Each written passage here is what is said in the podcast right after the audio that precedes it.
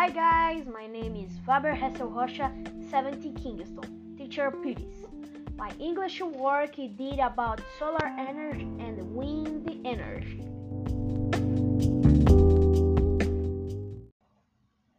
Solar energy is the energy in which the source is sunlight, being an alternative and sustainable energy, and can be used both for electricity generation by photovoltaic energy and for raising water with solar thermal energy.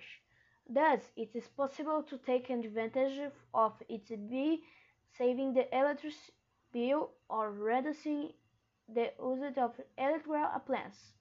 This way you avoid waste and help the environment. The wind energy is the process by which the wind is transformed into kinetic energy and from it into electricity with the use of specific equipment.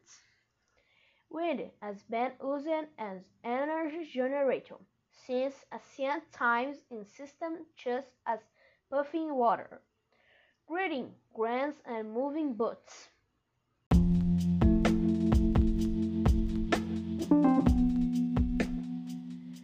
This is my work. I hope that you enjoy it. Bye!